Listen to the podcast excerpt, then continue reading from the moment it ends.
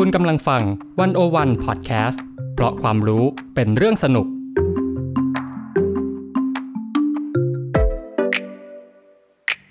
One O One In Focus เจาะไฮไลท์เด่น เศรษฐกิจสังคมการเมืองทั้งไทยและเทศ โดยกองบรรณาธิการ The One O One dot world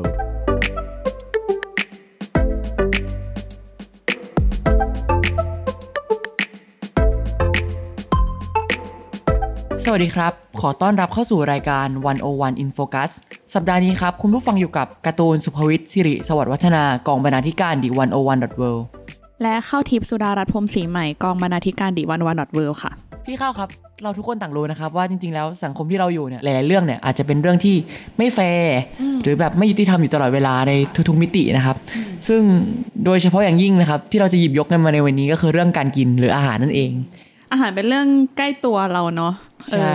แล้วเป็นยังไงบ้างคะการ์ตูนวันนี้ทำไมเราถึงแบบอย่างมาพูดเรื่องใกล้ตัวของเราว่าเรามักจะถูกเอาเปรียบในเรื่องนี้ คือจริง ๆ แล้วก็อยากมาหยิบยกแหละพอมันเป็นเรื่องใกล้ตัวมากหลายๆครั้งเราก็ปล่อยเบอร์ จนรู้ตัวอีกทีก็อุ้ยเราโดนเอาเปรียบไปแล้วอะไรเงี้ยครับวันนี้ก็เลยอยากชวนพี่ข้าวมาคุยเรื่องอาหารและการบริโภคกัน ซึ่งว่าจริง ๆ แล้วเนี่ยมันมีความไม่แฟร์ที่ซ่อนอยู่ในเรื่องราวดังกล่าวอยู่เยอะมากครับซึ่งบางเรื่องเนี่ยก็อาจจะเป็นเรื่องที่เราชินชาไปแล้วบ้างก็ได้เลยนะครับโดยวันนี้ครับเราได้หยิบยก 2 บทความนะครับจากเว็บไซต์ One O One นะครับโดยบทความแรกนะครับอยากชวนพี่ข้าวเนี่ยไปสำรวจ และเปิดมุมมองของเรื่อง service charge และราคาบวกๆกันพี่ข้าวเคยไปกินร้านอาหารแล้วเจอแบบ ที่เขาเขียนราคาบวกบวกบวกบวกไหมเจอบ่อยมาก เจอบ่อยมากๆค่ะ คิดว่าคุณผู้ฟังหลายคนก็น่าจะเคยเจอเหมือนกันเนาะครับผม ซึ่งจริงๆแล้วเป็นประเด็นที่เรารู้สึกว่าเออทำไมต้องมีราคาบวกๆหรือราคา service charge มันถูกเก็บขึ้นมาเพราะอะไรอะไรเงี้ยก็เลยอยากจะมา ชวนอ่านนะครับผ่านบทความเปิดเหลี่ยม service charge และราคาบวกๆเมื่อผู้บริโภคต้องจ่ายค่าบริการที่ไม่ได้บริการของคุณพักจิรามาตาพิรักษ์ซึ่งเป็นกองบรรณาธิการ The101.world อีกคนหนึ่งนะครับส่วนบทความที่สองนะครับพี่ข้าวเราจะขยับจากเรื่องใกล้ตัวนะครับจากอย่างราคาบวกๆเนี่ยมาสู่เรื่องใหม่ของสังคมไทย ที่แต่ก่อนเรานับว่าเป็นยาเสพติด แต่ทุกวันนี้เราก็จะเห็นตามคุกกี้ตามขนมต่างๆ ที่ก็จะเป็นขายตามปกติตามร้านค้านั่นก็คือกัญชานั่นเองครับ ซึ่งที่จริงเนี่ยกัญชาเนี่ยก็จะถูก ไปผสมตามอาหารมากมาย ซึ่งหลาย ๆ ครั้งเนี่ยกินไปกินมาเราก็ไม่รู้ว่าเอ้ยมันผสมกัญชามากขนาดไหนหรือตัวอีกทีก็อาจจะไปจบโรงพยาบาลได้เลยครับ ซึ่งมันเป็นผลมาจากที่หลายครั้งอาหารเหล่านั้น เราไม่เคยรู้ว่ามันผสมยังไงอะไรเงี้ยแล้วมันเกิดความไม่แฟร์ยังไง เราก็เลยจะมาชวนคุยผ่านบทความที่สองนั่นก็คือ เรื่องของเจอกันทุกที่แต่ไม่มีใครรับรองทุกนะครับ เมื่ออาหารกัญชาทำให้ผู้บริโภคไม่ปลอดภัยของพี่อ้ายภาวันธนาเลิศสมบูรณ์นะครับก็เป็นกองอีกคนหนึ่งเหมือนกันครับโดยเราจะมาเริ่มที่บทความแรกก่อนก็คือเรื่องราคาบวก ได้ค่ะ น่าจะเป็นเรื่องใกล้ตัวและทุกคนประสบปัญหากันมาก่อนเนาะโดยเฉพาะในร้านอาหารดัง ๆ หลายร้านที่เราเข้าไปกินแล้วเราไม่รู้ว่า ไอ้ราคาแบบเวลาเราไปเจอร้อยเก้าเก้าบวกบวกๆหรืออะไรอย่างเงี้ยเขาเพิ่ม service charge หรือเขาเพิ่ม VAT หรืออะไรมาต่างๆ อะ วันนี้อยากให้ การ์ตูนเล่าให้ฟังว่าแบบมันเป็นยังไงบ้างๆครับก็จริงๆแล้วผมเนี่ยก็เป็นคนที่ชอบกินร้านบุฟเฟ่ต์มากการเจออาหารบวกๆเนี่ยก็เป็นเรื่องปกตินะครับซึ่งเหมือนกันเหมือนกันใช่ไหมแบบมันจะมี 199บวก299บวก599บวกเนี่ยตัวเลขเนี่ยเราจะรู้กันใช่ไหมว่าแบบว่ามันหมายถึงอะไรนะครับซึ่งจริงๆแล้วอะบวกเนี่ยมันหมายถึงบวกที่ 1 ก็คือบวก VAT เจ็ดเปอร์เซ็นต์และบวกที่ 2 คือ service charge อีก10%ก็คือที่ผ่านมาเราถูกบวกทั้ง service charge และ VAT นะครับ ซึ่ง สำหรับบวกที่1เนี่ยเราจะมาเล่าทีละบวกแล้วกัน บวกที่1เนี่ยก็คือบวก VAT นะครับหรือว่า value add tax นะครับคือภาษีมูลค่าเพิ่ม ที่เก็บจากการขายสินค้าหรือบริการที่เข้าเงื่อนไขตามกฎหมายนะครับโดยปัจจุบันเนี่ยก็จะเก็บอยู่ที่7%นะครับแต่ว่าเห็นล่าสุดก็จะมีข่าวว่าอะมีการถกเถียงกันถกเถียงกันว่าจะ 10%ไหมอะไรอย่างเงี้ยนะครับซึ่งก็เป็นภาษีที่ทางอ้อมที่ผู้ประกอบการเนี่ยจะต้องมีหน้าที่ในการเก็บรวบรวมภาษีดังกล่าวนะครับนำส่งให้กับกรมสรรพากรเพื่อเข้าสู่การคลังของประเทศก็คือให้ประเทศใช้เป็นภาษีอะไรนะครับ ซึ่ง อย่างไรก็ดีการตั้งราคาบวกๆเนี่ยเขาก็บอกว่าจริงๆแล้วมันมันมีผลต่อจิตวิทยาเหมือนกันนะ เช่นสมมติว่าพี่ข้าวเห็นร้านบวกบวกร้อยเก้าเก้าบวกบวกแต่จริงๆอะเราต้องจ่าย234บาทอะไรเงี้ยแต่ว่าถ้าสมมติว่าแบบอาหารราคา230บาท เราอาจจะรู้สึกว่า230บาทแพงกว่า199บวกบวกก็ได้ เพราะเรามองไวๆใช่ไหมครับ ซึ่งจริงๆแล้วสิ่งนี้ก็เลยดูเป็นการโฆษณาเหมือนกันในการที่แบบว่าทำให้คนอะสามารถเข้าไปซื้อได้อย่างง่ายดายขึ้นอะไรเงี้ยครับต่อมาครับสำหรับบวกที่ 2 อย่าง service charge นะครับซึ่งซึ่ง service charge จะถูกเก็บอยู่ที่ประมาณ 10%นะครับซึ่งตัวเลขเจ้าปัญหาที่เชื่อว่าจะเป็นสิ่งที่เราเห็นอยู่ในบิลเงินสดอยู่บ่อยมากนะครับ หลายคนก็จะสงสัยว่าทำไมเราต้องจ่าย เพราะหลายๆร้านแล้วก็เขาก็ไม่ได้ service เราขนาดนั้นอะไรเงี้ยใช่ไหมซึ่งจริง ๆแล้วเนี่ย ถ้าสมมติว่าเราลองคำนวณนะครับ ว่าสมมติเราสั่งอาหารอยู่ที่ 500 บาท เมื่อมีการเก็บ service charge เนี่ยแปลว่าเราต้องจ่ายอาหารมือนั้นนะเกือบ 550 บาทก็คือ ยังไม่รวม VAT อีกนะอืมแปลว่ามือนั้นเราต้องจ่ายไปแพงเหมือนกันอะไรเงี้ยครับ จนทำให้ลูกค้าหลายคนเนี่ยก็อดโอดโอยไม่ได้ว่าทำไมมูลค่าของ service charge ถึงต้อง 10%และทำไมต้องจ่ายเพิ่ม ทั้งทั้งๆที่บางทีเราก็รู้สึกว่าเออเราไม่จำเป็นต้องจ่ายเลยอะไรเอเงี้อยแต่เราก็มีคำถามนะ สมมติว่าถ้าเราไปใช้บริการอย่างเงี้ยแล้วมีคำว่า service charge เราจะตั้งคำถามมาว่ามันคืออะไร service charge จริง ๆ มันก็คือเป็นค่าบริการที่ผู้ประกอบการครับคิดเพิ่มจากผู้บริโภคนะที่เข้ามาใช้บริการก็คือ เพื่อนำมาแบ่งให้เป็นรายได้พนักงานในการบริการในแต่ละเดือนนะครับ และถือเป็นรายได้ส่วนหนึ่งของพนักงานเลย สำหรับอัตราการเรียกเก็บสวิตชาร์จที่เหมาะสมตามกรมการค้าภายในเนี่ย ก็คือไม่เกิน 10%ก็คือเก็บเต็มเพดานทุกร้านเลยที่ผ่านมาครับเนื่องจากเป็นอัตราที่เขามองว่าผู้บริโภคส่วนใหญ่ยอมรับได้ ซึ่งสิ่งเนี้ยมันจะแตกต่างจากทิปอืมอืมตรงที่ทิปเนี่ยคือลูกค้ายินดีจ่าย แต่ว่าสวิตชาร์จเราคือ ต้องบังคับต้องมาบังคับ แต่บังคับไหมเนี่ยเดี๋ยวเราจะคุยกันต่อเหรอโอเคนี่ครับเมื่อ service charge เนี่ยคือค่าบริการเพิ่มเติมที่ ผู้บริโภคต้องจ่ายให้กับร้านค้าย่อมนำมาสู่ความคาดหวังของลูกค้าเหมือนกันว่า ว่าจะต้องได้รับการบริการที่เหมาะสมกับสิ่งที่เราจ่ายออกไปอะไรเงี้ยครับ หลายครั้งเนี่ยเราก็จะเห็นร้านค้าแบบไม่ได้แจ้งลูกค้าใช่ไหมว่า มันจะมีค่า service charge คือหมายถึงว่าเราเดินเข้าไปเนี่ย เราไม่เห็นป้ายหน้าร้านเขียนว่าแบบเออมี service charge ที่เราต้องรับผิดชอบในการจ่ายนะ หรือบางทีแบบว่าเป็นตัวเล็กๆ ตามป้ายโฆษณาอ่ใช่แต่ว่ามารู้อีกทีคือแบบคือคิดเงินมาแล้วอะแล้วเราต้องจ่ายนะตอนนั้นนะเออซึ่งสำหรับเราเราก็รู้สึกเสียเปรียบเหมือนกันนะครับก็จริงๆแล้วว่ามันมีหลักเหมือนกันนะในการที่ผู้ประกอบการจะต้องทำหมายถึงว่ากฎหมายว่าด้วยราคาสินค้าและบริการเนี่ยก็บอกว่าก็รวมถึงการคุ้มครองผู้บริโภค เกี่ยวกับการเรียกสวิตชาร์จอยู่เหมือนกันนะครับ ซึ่งเขาก็มีทั้งหมด 3 ข้อหลักๆเนาะ ก็คือข้อแรกก็คือว่า การแจ้งเรียกเก็บค่า service charge เนี่ยผู้ประกอบธุรกิจเนี่ยควรจะแสดงไว้บริเวณหน้าร้านค้านะเพื่อให้ผู้บริโภคเห็นชัด และสามารถตัดสินใจได้ว่าจะเข้าบริการในร้านนี้หรือไม่นะครับ ข้อที่ 2 ก็คือค่าใช้จ่ายอื่นที่เรียกเก็บควรมีความชัดเจน โดยแสดงเป็นราคาต่อหน่วย หากมีการเรียกเก็บโดยคิดจากราคาค่าอาหาร ต้องมีการแสดงไว้ควบคู่กับการแสดงรายการแต่ละรายการว่าแบบรายการมีอะไรบ้าง service charge เท่าไหร่อะไรอย่างนี้เท่าไหร่นะครับ แล้วก็ข้อที่ 3 ก็คือ สวิตชาร์ที่เรียกเก็บเนี่ยควรกำหนดราคาที่เหมาะสมตามสมควร เพื่อไม่ให้เป็นการเอาเปรียบผู้บริโภค โดยคำนึงถึงการบริการที่เป็นพิเศษกว่าการบริการตามปกติเนาะซึ่งจริงๆแล้วเนี่ยถ้าผู้ประกอบการธุรกิจไม่แสดงการเรียกเก็บหรืออะไรต่างๆ นานา โดยไม่เป็นไปตามหลักการ 3 ข้อบนเนี่ยคือจริงๆแล้วเราสามารถ ปฏิเสธได้นะหมายถึงว่าปฏิเสธในการไม่จ่ายค่าใช้จ่ายนั้นเลยอะไรเงี้ยเพราะว่าเขาถือว่าเราไม่ได้รู้ก่อนในการมากินอะไรเงี้ยครับ ซึ่งจริง ๆ แล้วพอถ้าสมมติว่าเขาไม่ได้บอกว่าเราต้องจ่ายเซอร์วิสชาร์จและรู้ตัวทีคือตอนจ่ายเนี่ยคำถามคือพี่เข้ากล้าปฏิเสธไหมเราไม่กล้านะ คืออาจจะเพราะด้วยความไม่รู้ด้วยอะว่ามันอยู่ตรงไหนหรือเรามองไม่เห็นเองอะไรอย่างนี้หรือเปล่าแต่ว่าก่อนหน้านี้คือพอคนไม่ค่อยรู้กฎหมายในแง่นี้เนาะการควบคุมในแง่นี้ว่า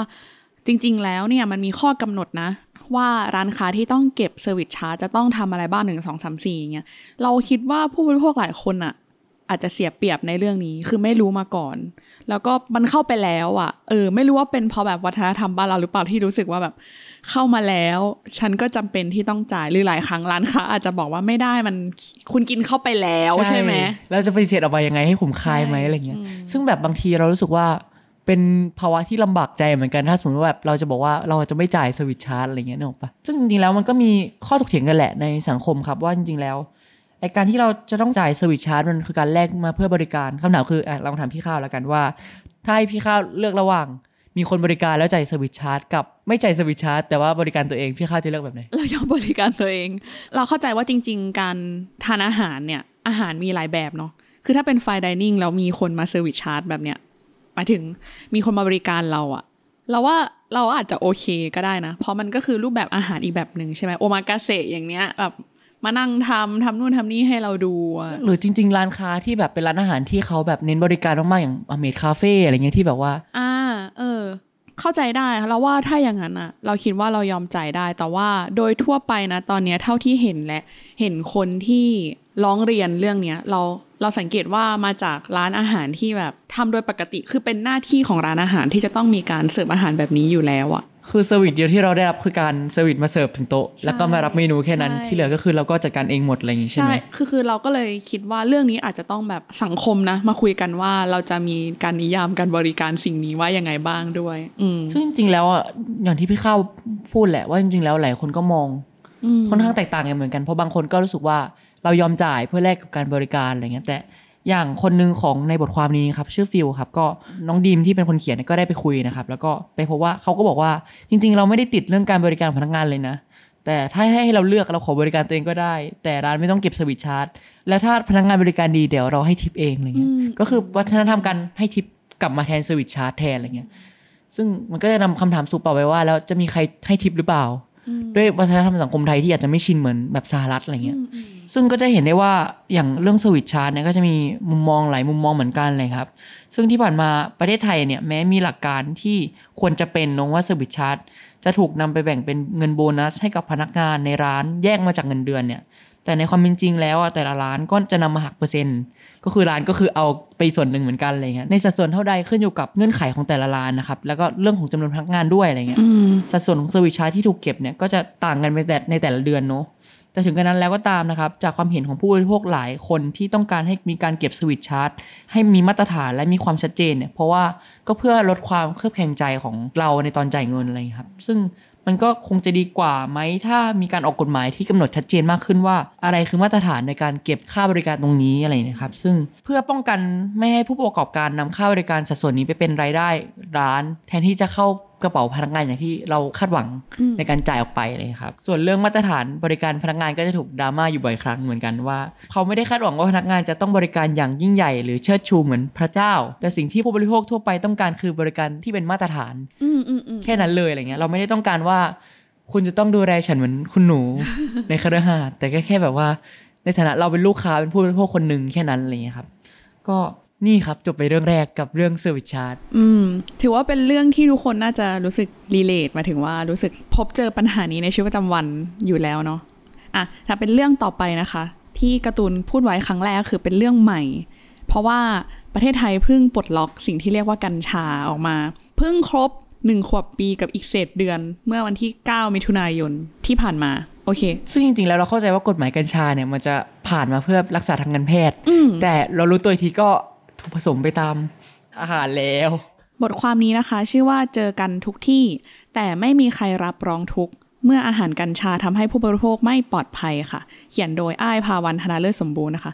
คำว่าเจอกันทุกที่เนี่ยอ้ายใช้กันไม่ได้แบบเจอกันเหมือนเจอกันแบบปกติคือเจอกันแบบกัญชาเป็นยาผู้หญิงนะ อะอย่างที่เกริ่นไปก่อนหน้านี้นะคะ ที่ว่าเออการปลดล็อกกัญชาเนี่ยมันก็ผ่านมาขวบปีเศษแล้วเนาะแต่มันก็ยังมีภาวะสุญญากาศบางอย่างทางนโยบายอยู่ที่ยังไม่มีกฎหมายเข้ามาควบคุมบางอย่างโดยเฉพาะ เพราะว่าตอนนี้อย่างที่การ์ตูนบอกก็คือเราเห็นกัญชาไปอยู่ในอาหารเครื่องดื่มอาหารคาวหวานเราเห็นแบบร้านอาหารโปรโมทแล้วว่าผสมกัญชาหรือว่าเออเราเห็นข่าวถ้าร้ายแรงสุดก็คือแบบเด็ก เสพกัญชาในโรงเรียนกันแล้วนะคะ ซึ่งถือว่าเป็นเรื่องใหญ่มาก แล้วก็ถ้าเราได้อ่านโซเชียลมีเดียเนื้อหาในโซเชียลมีเดียเยอะๆเนี่ยเราก็จะเห็นว่าคนมาถกเถียงกัน หรือว่าเอ่อคนบุคลากรทางการแพทย์ออกมาเปิดเผยว่า ทุกวันเนี้ยรับเคสที่เกี่ยวกับผลกระทบจากกัญชาเยอะมาก ประสบการณ์ตรงเลยครับ เพื่อนเคยกินขนมกัญชาแล้วไปโรงพยาบาลโหผมก็เลยด้วยความอยากรู้ก็เลยถามพยาบาลตรงนั้นว่าเออเป็นยังไงบ้างเลยคือบ้านผมใกล้ข้าวสาร พยาบาลก็เลยบอกว่าอ๋อมาทุกวันเลยเนี่ย เคสนี้มาทุกวันเลยเขารู้สึกว่าอืมทำเป็นเรื่องปกติแล้วตอนนี้อะไรเงี้ย อืม อย่างที่การ์ตูนพูดเนี่ยจริง ๆ เข้าใจว่าโรงพยาบาลเนี่ยก็มีการเก็บสถิติอะไรอย่างนี้ไว้ด้วยนะคะ อย่างเช่นที่รายงานของราชวิทยาลัยกุมารแพทย์แห่งประเทศไทย และสมาคมกุมารแพทย์แห่งประเทศไทยอะอันนี้เขาเก็บสถิติเกี่ยวกับผู้ป่วยเด็กจากกัญชาโดยเฉพาะนะคะ ซึ่งมี 3 เคสที่น่าสนใจมาก จริง ๆ มีเขาเก็บสถิติไว้ประมาณแบบ 30 กรณี มี 3 กรณีที่แบบเป็นเคสตัวอย่างเช่นแบบ เด็กชายวัยหกขวบที่อาศัยในกรุงเทพเนี่ยไม่คิดว่าขนมรูปน่องไก่ที่แบบซื้อมากินจะมีส่วนผสมกัญชา แล้วคนนี้เหมือนว่ามีอาการสมาธิสั้นอยู่แล้ว ปรากฏว่าอยู่ๆน้องก็มีอาการแบบไม่อยู่นิ่ง ไม่ฟังไม่ตอบคำถาม ก็ไปกระโดดโลดเต้นปีนป่ายแล้วก็หลับไปกว่า 11 ชั่วโมง อันนี้คือผู้ปกครองมาเล่าให้ฟัง หรือว่ามีเคสอย่างเช่นเด็ก 8 ขวบในนครพนม เพิ่งเข้าใจประโยคคำว่า high to high BKK บนหน้าซองขนมเยลลี่ที่ญาติซื้อมาให้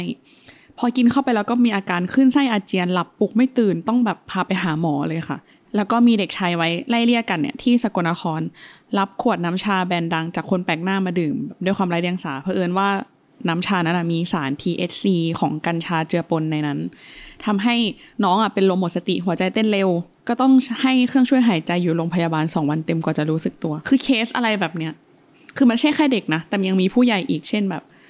ในข่าวดังสาวเตือนภัย ซื้อต้มจืดมาละไม่รู้แม่ค้าใส่ใบกัญชาลงไปสุดท้ายแพ้หนัก เออ มันเป็นลักษณะที่ส่งผลกระทบเยอะมาก เพราะว่าคนส่วนใหญ่เนี่ยไม่รู้ว่าตัวเองแพ้สารในกัญชาหรือเปล่าเพราะว่ากัญชาตอนแรกเป็นยาเสพติดอยู่ด้วยเนาะอืม เรื่องนี้ก็เลยเป็นเรื่องสำคัญที่เราจะมาดูกันว่า เอ๊ะมันเกิดอะไรขึ้น ที่ผ่านมาเนี่ยพรบเกี่ยวกับกัญชา หรือว่ากฎหมายเกี่ยวกับกัญชามันถูกปลดล็อกออกมา แล้วภาครัฐเนี่ยมีการดำเนินการควบคุมยังไงเนาะแล้วก็สถานการณ์ที่ผ่านมาในช่วงที่มีสุญญากาศอย่างเงี้ยทำให้เด็กเข้าถึงกัญชาในโลกออนไลน์ได้ยังไง เพราะว่ามีคนบอกเอาเข้าถึงออนไลน์ได้ง่ายมาก แล้วทำไมเราในฐานะผู้บริโภคอะต้องมีสิทธิ์ในการรับอาหารที่ปลอดภัยทำไมเราต้องรู้ว่าแต่ละร้านเนี่ย มีกัญชาหรือเปล่า ใช่มีกัญชาไหมมีส่วนผสมอะไรบ้างนะคะคือก็เข้าใจได้เพราะว่าอย่างที่ยกตัวอย่างมาในหลาย ๆ เหตุการณ์ขนมรูปน่องไก่อย่างเงี้ยต้มจืดมาละอย่างเงี้ยมันดูเป็นสิ่งที่คือไม่มัมีนกัญเป็นชาอเรื่ย่าองงนั้นที่แบบเราซื้อกินในชีวิตประจำวันอยู่แล้วอะแล้วถ้าสมมติอยู่ ๆ ไปกินแล้วแบบมีกัญชาป่ยอยู่ดีก็แบบเอคึกออยู่ๆก็คืออะไรอย่างงี้ก็ไม่โอเคเหมือนกันนะ หรือว่าเคยเคยได้ยินแบบนี้เหมือนกันนะคะ ว่าที่ต่างประเทศเนี่ยอย่างเกาหลีเนี่ยเอ่อกัญชาเนี่ยยังเป็นยาเสพติดอยู่ เขาถึงขั้นออกมาเตือนประชากรเขาว่า ถ้ามาประเทศไทยให้ระวังอาหารการทานอาหารด้วยนะ เพราะว่าสมมุติถ้าคุณกลับไปที่เกาหลีอะแล้วตรวจเจอสารนี้โดยไม่รู้ตัว คุณจะโดนจับใช่ คุณจะโดนจับทันที คือกฎหมายเขาในแง่ของการจับกลุ่มยาเสพติดถือว่ายังเป็นกฎหมายหนักมาก ๆอยู่ อืมโอเค เรามาย้อนดูกันดีกว่าค่ะว่าที่ผ่านมารัฐจัดการกับ เรื่องนี้ยังไงนะคะ อันนี้คือไอ้ก็ได้ไปสัมภาษณ์กับนักวิชาการผู้ขับเคลื่อนการคุ้มครองสิทธิผู้บริโภคด้านอาหารยาและผลิตภัณฑ์สุขภาพของสภาองค์กรของผู้บริโภคนะคะ คุณมนฤดีโพอินเนี่ยเป็นคนที่ติดตามความเป็นไปและผลกระทบจากสภาพของกัญชาเสรีอย่างใกล้ชิด เราสามารถเรียก สถานการณ์ไทยตอนนี้ว่ากัญชาเสรีได้เต็มปากหรือยังอะไรเงี้ยที่ว่าเราได้ยินว่ากัญชาเพื่อการแพทย์อะไรเงี้ยอ่าน่าสนใจก็เป็นประเด็นที่ที่น่าตั้งคำถามเนาะอะงั้นเราลองย้อนไปมองเส้นทางการปลดล็อกดีกว่า เริ่มแรกเนี่ยจากการประกาศใช้พระราชบัญญัติยาเสพติดฉบับที่ 7 ในวันที่ 18 กุมภาพันธ์ 2562 เพื่อใช้ประโยชน์ทางการแพทย์อย่างที่การ์ตูนบอก เพราะว่าตอนแรกบอกว่าต้องการปลดล็อกเพื่อให้ เอากัญชาไปใช้ทางการแพทย์ได้ ซึ่งคุณมนฤดีอะเขาก็เลยบอกว่าตอนนั้นยังไม่มีความกังวลมากนะ เพราะว่าเป็นการปลดล็อกเพียงบางส่วน คือมันยังมีส่วนที่แบบอย่างช่อดอกใบติดช่อดอก และเมล็ดกัญชายังถูกควบคุมอยู่ในฐานะยาเสพติด แต่ทีนี้ก็มีประกาศกระทรวงสาธารณสุขในปี 2563 นะคะ คือ 1 ปีต่อมาเนาะมีการอนุญาตให้ชุมชนปลูกกัญชาได้บ้านละ 6 ต้น ภายใต้เงื่อนไขที่จะต้องจัดตั้งเป็นวิสาหกิจชุมชน ซึ่ง ถ้าเราปลูกได้อะหมายความว่ามันต้องเกิดกระบวนการถอดกัญชาออกจากยาเสพติดประเภทที่ 5 แล้วมันมีผลอย่างเป็นทางการในเดือนมิถุนายนปีที่แล้วจำได้เลยเป็นวันที่มีร้านกัญชาค่อยๆผุดขึ้นมา อืมเอ๊ะ มันมีอยู่แล้วหรือว่าเขาเริ่มเปิดเผยขึ้นมานะ อันนี้ก็น่าสนใจเนาะอ่าซึ่งเข้าใจว่าคนที่ติดตามเรื่องนี้นะคะ ก็มีความกังวลอย่างชัดเจนมากว่า กัญชาจะถูกใช้อย่างเสรีมากขึ้นเนาะเพราะว่ากระทรวงสาธารณสุขออกมาประกาศแล้วว่าเอาเลยทั้งต้นทุกคนสามารถที่จะเอ่อปลูกได้ ทีนี้ทางสภาองค์กรของผู้บริโภคอะเขาก็เลยทำหนังสือแสดงข้อห่วงใยถึงคุณอนุทินชาญวีรกูลคือ ในณขณะนั้นยังเป็นรัฐมนตรีกระทรวงสาธารณาสุขเนาะว่าเออถ้าเกิดปล่อยให้มีการปล่อยกัญชาเสรี โดยไม่ควบคุมมันจะมีปัญหาเกี่ยวกับผู้บริโภคในวงกว้าง ไม่ใช่แค่แบบเด็กเยาวชนนะ คือทุกคนอย่างที่เราบอกก็คือว่าตอนนี้กัญชาไปอยู่ในอาหารทุกอย่างแล้วอะ ทีนี้เรามาดูว่าหนังสือเล่มนี้เขาเขียนอะไรบ้างคือใจความสำคัญของหนังสือต้องการระบุความเสี่ยงของการปลดล็อกกัญชาเพราะว่าบรรดาผู้ประกอบการอาจนำส่วนต่างๆ โดยเฉพาะช่อดอกที่มีสาร THC นะคะมาผสมลงไปในอาหารได้อย่างอิสระทำให้เกิดอันตรายต่อผู้บริโภค เขาก็เลยทวงถามว่ามาตรการตรวจสอบสารชนิดเนี้ยในอาหารผสมกัญชา จะเกินกำหนด 0.2%หรือเปล่า อืมเพราะมันมีกำหนดจากทางกรมอนามัยเนาะ ซึ่งจริงๆแล้วอะผมชอบคำหนึ่งของคุณมลดีมากคือเขาว่าที่ทำไมเขาถึงมาจริงจังกับเรื่องกัญชาในอาหาร เพราะเขาบอกว่าอาหารเนี่ยเป็นสิ่งที่ใครๆก็เข้าถึงได้ ไม่ว่าจะเป็นเด็กเยาวชน คนตั้งครรภ์คนแก่หรือคนที่มีโรคประจำตัวอะไรเงี้ยซึ่งเออเป็นคำที่น่าสนใจและสะท้อน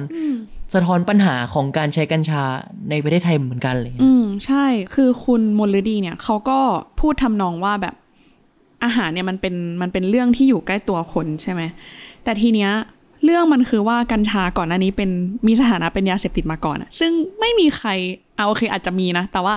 คือมันน้อยมากที่จะมีคนเอามาผสมลงในอาหารทั่วไป ให้ ขายให้คนกินอะเออและแทบไม่มีใครทำงานวิจัยยืนยันได้แน่ชัดว่า เมื่อบริโภคเข้าไปแล้วจะเกิดผลอะไรตามมา มันเลยเป็นถือว่าเป็นเรื่องใหม่มาก ๆสำหรับการนำมาผสมในอาหารนะคะ รู้สึกว่าจริง ๆ แล้วพอมันถูกปลดล็อกขึ้นมา ทุกคนล้วนอยากลองแหละหมายถึงว่า ใช่ มันดูน่าสนอยาใจกลองไหมการ์ตูนอยากลองไหมตอนแรกเออไม่กล้าครับกลัวกลัวคือเออคือ พอมันไม่เคยทดลองมาว่าต้องใช้ปริมาณเท่าไหร่ในอาหารถึงจะช่วยแบบโอเค ดูแลสุขภาพได้หรืออะไรต่างๆ นานาอย่างเงี้ยมันก็เลยทำให้คอมันใช้กันแบบไม่ควบคุม หรือว่าไม่มีอะไรมาควบคุมเนี่ยก็เลยเกิดเป็นปัญหาอย่างที่เรายกตัวอย่างเคสมาเนาะค่ะ ทีนี้เราพูดถึงเรื่องหนังสือที่คุณมลดียื่นไปแล้วเนาะแล้วเราก็พูดว่าเออคุณมลดีมีความกังวลอะไรบ้างเนี่ย จริงๆ หลังจากส่งหนังสือไปที่รัฐมนตรีว่าการกระทรวงสาธารณสุขและกรมอนามัยแล้วเนี่ย คุณมลฤดีในฐานะผู้ติดต่อประสานงาน บอกว่ารอหนังสือตอบกลับมาประมาณ 2 เดือน ราชการมาก ราชการมาก แต่ว่าสิ่งที่ได้ตอบกลับมา ใจความก็คือว่ากรมอนามัยเนี่ยได้ออกประกาศควบคุมการใช้ใบกัญชามาปรุงอาหาร ให้ผู้ประกอบการกิจการร้านอาหารแล้วนะคะ รวมถึง คือพูดง่ายๆก็คือว่าให้แสดงคำเตือนให้ร้านอาหารน่ะถ้าจะใช้กัญชาแสดงคำเตือนหน่อยว่าแบบ เด็กหญิงมีคันหญิงให้นมบุตรน่ะเออฉันมีสิ่งนี้นะ อาจจะไม่เหมาะหรือเปล่าอะไรเงี้ยแต่ทีเนี้ยประเด็นสำคัญก็คือว่าก็ยังไม่มีหน่วยงานเฉพาะในการทำหน้าที่ตรวจสอบสาร THC ในอาหาร แล้วก็อันที่จริงแล้วเนี่ยในการออกประกาศของกรมอนามัยเนี่ยมันคือมันไม่ได้เป็นมันไม่ได้มีผลทางกฎหมายในแง่ที่แบบจะไปประกาศจับหรือว่า ประกาศลงโทษผู้ประกอบการได้ ถ้ามีการร้องเรียนขึ้นมา กลายเป็นว่าแต่เขาแค่แบบประกาศออกมาเตือนอะว่าเธอควรจะทำถ้าเธอจะเอากัญชาเข้าไปไว้ในอาหารแล้วขาย คุณโมลดีก็เลยบอกว่าเอาในเมื่อไม่มีอำนาจทางกฎหมายแบบนี้แล้วอะ่ะเขาก็เลยอยากผลักดันให้ยกเลิกประกาศของกรมอนามัย ให้เปลี่ยนเป็นประกาศของกระทรวงสาธารณสุขแทน เพราะว่ามันมีอำนาจทางกฎหมายควบคุมร้านอาหารที่แบบไม่ยอมแสดงฉลาดไม่ติดคำเตือนว่าใช้กัญชาได้ คืออันนี้มันก็จะช่วยทำให้เหมือนเกิดการควบคุมได้มากขึ้นเนาะถ้าร้านอาหารไหนที่ใส่เข้าไปใส่อ่ากัญชาเข้าไปในอาหารแล้วปรากฏว่าคนทานเข้าไปแล้วเกิดมีปัญหาก็จะสามารถร้องเรียนได้ เมื่อคุณไม่ติดประกาศบอกไว้ ทีนี้เราต้องเข้าใจหน่วยงานที่ดูแลเรื่องนี้ก่อนเวลาเราพูดเรื่องกัญชาในอาหารเนาะจะพบว่ามันมีอยู่สองส่วนอืมส่วนแรกคือร้านอาหารทั่วไปที่ใส่กัญชา ส่วนที่สอง คือผลิตภัณฑ์ที่มีกัญชา น้ำดื่ม น้ำมันกัญชา มันกัญชามีใช่ไหม เหมือนเคยได้ยินชื่อนี้แต่ไม่รู้คืออะไรเหมือนกัน ก็คือว่าถ้าเป็นแบบสินค้าที่แบบผลิตเป็น product ออกมา แล้วคนไปซื้อแบบตามร้านค้าตามห้างแบบมีถุงชัดเจนอะไรอย่างเงี้ยแล้วไม่บอกว่าเป็นกัญชาอะอีกหน่วยงานหนึ่งจะเป็นคนดูแล แต่ว่าถ้าเป็นร้านอาหารที่เราเดินเข้าไปทานเนี่ย ก็จะเป็นอีกหน่วยงานหนึ่งก็คือ product เดียวคือกัญชาเนี่ยเมื่อถูกไปทำสินค้าก็จะเป็นอีกหน่วยงานหนึ่งแต่ถ้าอาหารก็จะอีกปูใช่ถูกต้อง พูดง่ายๆก็คือว่าอย่างกรมอนามัยเป็นคนดูแลร้านอาหารอยู่แล้วอืมส่วนอีกที่หนึ่งที่เป็นคนควบคุมในการผลิตอะไรต่างๆ นานา เวลาเราขายให้กับผู้บริโภคเนี่ยคือออยอืมเราจะได้ยินบ่อยๆเนาะว่าสินค้านี้มีออยหรือเปล่า อันนี้ก็คือแบบดูโปรดักทั่วไป ทีนี้ประเด็นคือเราจะมาดูคุณโมลดีเนี่ยเขาก็เลยจะมาดูนะคะว่าโอเค ในแง่ของกรมอนามัยเนี่ยมันมีประกาศไปแล้ว แต่ว่าแบบมันไม่มีผลทางกฎหมายเนาะอะแล้วถ้าเป็นส่วนของสินค้าที่แบบเราซื้อมาทานอะไรอย่างนี้ล่ะ มีไหม เขาบอกว่า ถ้าเป็นผลิตภัณฑ์อาหารและยาต้องมีเลขอนุญาตของออยซึ่งออยจะเป็นคนดูแล ทางออยเนี่ยก็ออกประกาศกระทรวงสาธารณสุขมาควบคุมหนึ่งฉบับ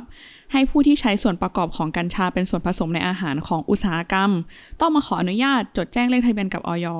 ต้องใช้ฉลากแจ้งว่าผลิตภัณฑ์มีส่วนผสมของกัญชาด้วย ซึ่งคุณโมลดีก็เลยบอกว่าหากผลิตภัณฑ์ไม่มีการจดแจ้งเลขทะเบียนตามกฎหมาย จะมีความผิดเรื่องการจำหน่ายอาหารที่ไม่ขึ้นทะเบียนออยมีโทษทั้งจำและปรับรวมถึงถ้าผู้บริโภคได้รับอันตรายจากการบริโภคอาหารเข้าข่ายเป็นอาหารที่ไม่มีความปลอดภัยเนี่ย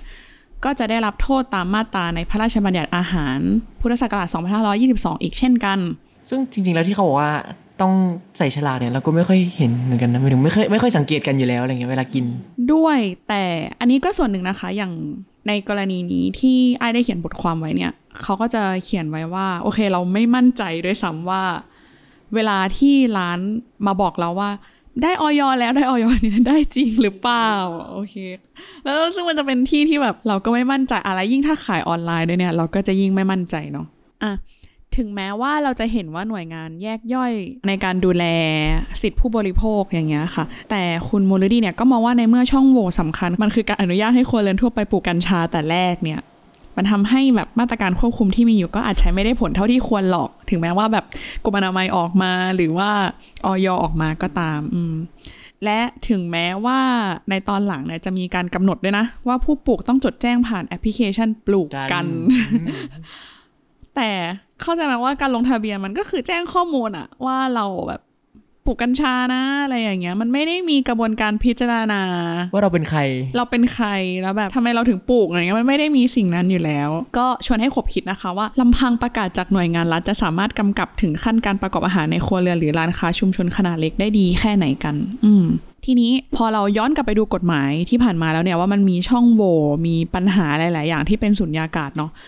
ทุกวันนี้เนี่ยจริง ๆ มีคนที่ได้รับผลกระทบ เรื่องกัญชาเยอะมากโดยเฉพาะเด็กนะคะ อย่างข้อมูลที่รวบรวมโดยศูนย์คิด for คิดเนี่ยก็บอกว่าเวลาที่เด็กได้กัญชาเข้าไปเนี่ยมันมีปัญหาด้านพัฒนาการทางสมองและเยาวชน คือเยาวชนที่ได้รับกัญชาปริมาณมากเกินไปเนี่ยมันส่งผลต่อความสามารถในการรู้คิดการจดจำและตัดสินใจแย่ลงระดับ IQ อะ อืมศักยภาพในการเรียนรู้ก็ลดลงด้วยรวมถึงความเสี่ยงต่อโรคทางจิตเวชเช่น หูแว่ววิตกกังวลหรือซึมเศร้าเนาะถ้ายิ่งเด็กเริ่มใช้กัญชาเร็วก็อาจนำไปสู่การทดลองใช้สารเสพติดอื่น ๆ ที่รุนแรงขึ้นอีก ครับก็จริง ๆ แล้วมันมีเคยมีข่าวหนึ่งที่ดังมากเหมือนกัน ที่มีการตั้งร้านขายกัญชาที่โรงเรียนชื่อดังย่านสีลมมันก็สะท้อนว่าจริง ๆ แล้ว กัญชามาเริ่มเข้าใกล้โรงเรียนมากขึ้น แม้โรงเรียนจะติด ประกาศว่าโรงเรียนนี้ไม่มีกัญชาหมายถึงว่าแบบเด็กไม่สามารถเอากัญชามาได้แต่คำถามคือ แล้วหน้าโรงเรียนละแล้วข้างๆโรงเรียนละอะไรเงี้ยก็จริงๆแล้วก็เลยเป็นหน้าเริ่มเป็นห่วงกันสำหรับกัญชาใช่ใช่ค่ะ ที่น่าเป็นห่วงมากคือ มันขายได้ง่ายในโลกออนไลน์มาก คือเราหา search หาก็สามารถซื้อได้ เพราะว่าเอาจริง ๆ ก็ยังไม่มีการควบคุมเนาะ เวลาเราพูดว่าแบบกรมอนามัย หรือว่าอย. ออกมาควบคุมอาหารเนี่ยแต่ว่าในโลกออนไลน์มันก็เป็นอีกเรื่องหนึ่งเหมือนกัน มันทำให้เราเห็นแบบคุกกี้ขนมเบเกอรี่กัญชาเยอะมาก เหมือนอย่างเพื่อนเราก็เคยเผลอกินคุกกี้กัญชาเข้าไปแล้วก็เมาไปเลยอย่างเงี้ย อืม คือกัญชามันเป็นสิ่งที่อาหารกัญชาเนี่ย ผมเคยลองถามเพื่อนที่กินไป เพื่อนบอกว่ามันกินเพลินมากหมายถึงว่า เราไม่รู้ว่ามันก็บอกว่ารสชาติอร่อย มันใช้ว่าอร่อยแล้วมันก็บอกว่ามันก็เลยกินไปเรื่อยๆรู้ตัวอีกทีก็คือแบบเมาไปแล้วอะไรเงี้ย อืม อย่างคือคือคือพูดถึงเนี่ย ขนาดคนใกล้ตัวเรายังประสบพบเจอกับขนมในกัญชาใช่ไหมคะ ผู้ช่วยศาสตราจารย์ดร.ศรีรัช ลาภใหญ่นักวิชาการด้านนิเทศศาสตร์อิสระเขาอะเคยทำการสำรวจนะ ว่าแบบผลิตภัณฑ์กัญชาในโซเชียลมีเดียและแพลตฟอร์มค้าขายสาธารณะเนี่ยมันมันมีเท่าไหร่ เขาบอกว่าเขาสำรวจในตลาดออนไลน์ของประเทศไทย ตั้งแต่ปี 2564 ถึง 2565 แล้วพบว่ากัญชามันถูกแปรรูป ใช้คำว่าแปรรูปแปรรูปไปหลายรูปแบบมากไม่ใช่แค่กัญชาสดหรือว่าผสมลงในบุหรี่ไฟฟ้าแบบอะถ้าเป็นสารเสพติดมันไม่ได้มีแค่นั้นนะยังมีแบบขนมอบ เยลลี่ช็อกโกแลตน่ากินทุกอันเลย คือมันจะไม่ให้ถึงมือเด็กได้ยังไง เพราะมันเป็นขนมที่เด็กชอบกิน โดยเฉพาะเยลลี่เนี่ยมันกินอืมง่ายด้วย ใช่ แล้วมีการทำการตลาดอย่างเป็นระบบด้วย เพราะอะไรมีการคิดค้นชื่อแบรนด์ออกแบบบรรจุภัณฑ์สวยงาม สีสันสดใสทำให้เชื่อว่าแบบเป็นสิ่งปราศจากอันตราย คือเข้าใจไหมว่ามันดูน่าเชื่อถืออะเวลาเราเห็นแบบแพคเกจจิ้งเราเห็นว่า อุ๊ย ชื่อนี้ดีจัง ชื่อนี้ create หรือแบบการตลาดอะไรต่างๆแถ มยังมีคนช่วยโปรโมทส่งเสริมการขายออนไลน์ด้วย ลดราคาส่งส่งฟรีอินฟลูเอนเซอร์มาช่วยรีวิวสินค้า อะไม่มีการปิดกั้นกลั่นกรองเรื่องนี้เลยคือมันแบบมันถึงกลายเป็นคำพูดที่ว่ากัญชาเสรีขึ้นมาซะอย่างนั้น ซึ่งอะไรแบบเนี้ยเราว่าสุดท้ายแล้วก็กลับมาที่เรื่องของกฎหมายเนาะแล้วก็สิทธิ์ของผู้บริโภคเนาะไม่ใช่ว่าทุกคนอยากจะลองกัญชา แล้วก็ไม่ใช่ว่าทุกคนจะไม่คือไม่ได้รับผลกระทบอะไรเลยอะเพราะว่า กัญชาอย่างที่กล่าวไปตอนต้นก็คือว่า ยังไม่มีการวิจัยรองรับในแง่ของการนำมาผสมอาหาร ต้องผสมเท่าไหร่ ปริมาณเท่าไหร่ถึงจะไม่เป็นอันตรายเกินไป ซึ่งถ้าคนที่แบบไม่รู้อีโหนอีเหน่แล้วมาทานเข้าไปอะ ก็ส่งผลกระทบกับเขาได้อืมหรือจริงๆ ถ้าวันนี้เขาอยากลองอะเขาก็ควรจะได้ลองในสิ่งที่แบบเป็นมาตรฐาน อืมที่แบบกฎหมายรองรับว่าสิ่งนี้คือปลอดภัยนะอะไรเงี้ยอืมเออรู้สึกว่ามันคือการทำให้อาหารที่เรากินมันปลอดภัยอะอืม เพราะว่าจริงๆเราอาหารที่เรากินมันคือการเพื่ออยู่รอด แล้วก็เพื่อแบบความสุขใช่ไหมแต่ถ้าเรากินไปแล้ว ต้องไปจบที่โรงพยาบาลหรือว่าแบบเออเราถูกเอาเปรียบเนี่ยก็จะเป็นสิ่งที่แบบทุกคนไม่พึงปรารถนาอยู่แล้ว อืม แต่ว่าทีนี้ในเคสกัญชาค่ะการ์ตูนคืออย่างคุณโมลดีอะเขาก็บอกว่าเรื่องกัญชาเนี่ยมันก็ยังคงแบบคือมันไม่สามารถสำรวจได้แน่ชัดเลยว่าสรุปว่าตอนนี้มีมากน้อยแค่ไหนนะแต่ว่าดูจากคนที่เข้าโรงพยาบาล ดูจากคนที่ใกล้ตัวที่แบบได้รับผลกระทบแล้วใช่ไหมแต่ ไม่มีใครติดต่อสภาองค์กรของผู้บริโภคเพื่อร้องเรียนเรื่องนี้อย่างจริงจังเลย ซึ่งแบบเป็นเรื่องน่าแปลกใจมาก คือส่วนใหญ่โทรเข้ามาสอบถามว่า อาการที่พบจากการรับทานอาหารกัญชาเป็นยังไงแบบฉันจะควรแก้ปัญหาอยังไงดีแต่เราเข้าใจนะ เพราะว่าบางทีแบบทานเข้าไปแล้วอะ่ะ มันไม่มีความรู้สึกที่จะแบบว่า โอ้ยฉันยอมไม่ได้แล้ว แต่ว่ามันคือการรู้สึกอุ้ยต้องเอาชีวิตให้รอดก่อนอะเพราะว่ามันผลกระทบต่อร่างกายมันเยอะมากก็ต้องเลือกทางนั้นก่อน แต่ทีนี้ปัญหามันคือว่าตอนนี้สาเหตุหนึ่งคือยังไม่มีหน่วยงานรัฐที่ออกตัวรับเรื่องร้องเรียนจากกรณีเหล่านี้ด้วย และผู้บริโภคก็ไม่มั่นใจว่าสุดท้ายตัวเองมีสิทธิ์ในการได้รับการคุ้มครองมากน้อยแค่ไหนเนาะแต่ว่าจริง ๆ แล้วเนี่ยเราสามารถร้องเรียนได้เนาะว่าเราได้รับผลกระทบ จากสิ่งนี้ แต่ขั้นตอนก็อาจจะยุ่งยากบ้าง เพราะว่าผู้บริโภคเนี่ยต้องเข้าไปรักษาในโรงพยาบาล ไปขอใบรับรองแพทย์เพื่อยืนยันให้ชัดเจนว่าผู้บริโภคเนี่ยได้รับผลกระทบจากสาร THC หรือ CBD ซึ่งอยู่ในกัญชาค่ะ เราทานเข้าไปจริงๆเนาะแล้วก็ร้านอาหารอะใช้กัญชาจริง ซึ่งเรื่องเนี้ยต้องเจราจาไก่เกลี่ยกับร้านให้ผู้บริโภคได้รับค่าชดเชยเยียวยาให้เป็นผล อืม คือคือฟังกระบวนการแล้ว ก็เป็นเรื่องที่แบบน่าจะยากอยู่เหมือนกัน เพราะว่าสมมุติว่าเราจะพิสูจน์ยังไงว่าเราได้รับผลกระทบจากกัญชาจริงโอเค ไปหาหมอหมออาจจะตรวจให้ได้ แต่ว่าถ้าเราแบบไปทานอาหารร้านนั้น แล้วไปยื่นกับเขาแล้วถ้าเขาไม่ยอมเปิดเผยมาว่าเขาใส่กัญชาขึ้นมาแบบ มันจะต้องคุยกันยังไง มันก็ดูเป็นกระบวนการอีกเรื่องหนึ่งที่ที่ที่น่าสนใจเหมือนกันว่าสังคมจะหาทางออกกับเรื่องนี้ยังไงเนาะอืม ก็จริง ๆ คุณโมเลดีก็พูดอย่างหนึ่งที่น่าสนใจมาก ไปเห็นพอดีก็คือคุณโมเลดีบอกว่ากัญชาเนี่ยเป็นเรื่องของการเมืองเพราะว่าจริงๆแล้วนโยบายเนี่ยมันเริ่มมาจากพรรคการเมืองเนาะเข้ามาเสนอว่าแบบจะต้องการปลดล็อกตอนแรกการทางการแพทย์และต่อมามันก็ดูราวกับเป็นเสรีเนี่ย คุณโมเลดีก็ตั้งคำถามว่าแล้ว หลังจากนี้ที่มันมีการเปลี่ยนถ่ายรัฐบาล แม้กระทั่งอาจจะมีแบบพรรคเดิมเข้าไปอยู่อะไรเงี้ย แต่ว่าก็ต้องดูกันว่าแล้วนโยบายกัญชาเนี่ยจะไปอยู่จุดไหนของรัฐบาลใหม่ อืม ค่ะ ซึ่งเป็นคำถามที่น่าสนใจเนาะ เราจะกำลังจะมีรัฐบาลใหม่หลังจากเลือกตั้งมา 3 เดือนเนาะ ส่วนคุณโมลดีเนี่ยขอปิดท้ายด้วยแบบนี้ค่ะ คุณโมลดีเขาบอกว่าจุดยืนสำคัญของสิ่งที่คุณโมลดีทำงานเรื่องนี้มา ก็คือว่าเห็นด้วยกับการให้กัญชาในการรักษาทางการแพทย์ได้ แต่ถ้ามีการเอาไปผสมในอาหารเนี่ย จะต้องมีข้อกำหนดทางกฎหมายที่ชัดเจน มีการตรวจวิเคราะห์ก่อน หลังการขึ้นทะเบียนกับหน่วยงานที่รัดกุมมากกว่านี้ มีนวัตกรรมชุดทดสอบสารกัญชาในผลิตภัณฑ์ อาหารตามท้องตลาด เพื่อให้เรารู้ผลอย่างรวดเร็ว คือให้มีการคุ้มครองผู้บริโภคให้ได้มากที่สุด และเมื่อไหร่ที่มีคนได้รับผลกระทบจากกัญชา ก็ควรที่จะได้รับการเยียวยาด้วย อืม ครับก็จากทั้งสองบทความที่เรามาคุยกันเนี่ยก็จะเห็นว่า มันก็เป็นเรื่องความไม่แฟร์ที่ผู้บริโภคอย่างเราเนี่ยก็จะต้องเจอกันเนาะ แม้กระทั่งในเรื่องอาหาร ซึ่งบางทีมันเป็นเรื่องตั้งแต่เรื่องใกล้ตัวอย่างแบบ service ปัจจัยชาร์จสี่เลยนะปัจจัยสี่อาอะหารอะนี่พูดแล้วก็หิวเลยเนี่ยเป็นสู่แบบว่าเรื่องใหม่อย่างกัญชาเนี่ยก็รู้สึกว่าเออจริงๆแล้วสิ่งที่ผู้บริโภคเราต้องการ มันอาจจะแบบคือความแฟร์แหละ หรือเสียงที่เราถูกนับอืมอืมในการตัดสินใจของร้านค้าหรือผู้ผลิตมากขึ้นอะไรอย่างเงี้ยค่ะ และนี่นะครับคือ 2 บทความที่เราหยิบยกกันมาในวันนี้นะครับ โดยเรื่องแรกนะครับ เป็นบทความของคุณภัคจิรามาตาพิทักษ์นะครับ ชื่อเปิดเหลี่ยมมุม service charge และราคาบวกบวก เมื่อผู้บริโภคต้องจ่ายค่าบริการที่ไม่ได้บริการ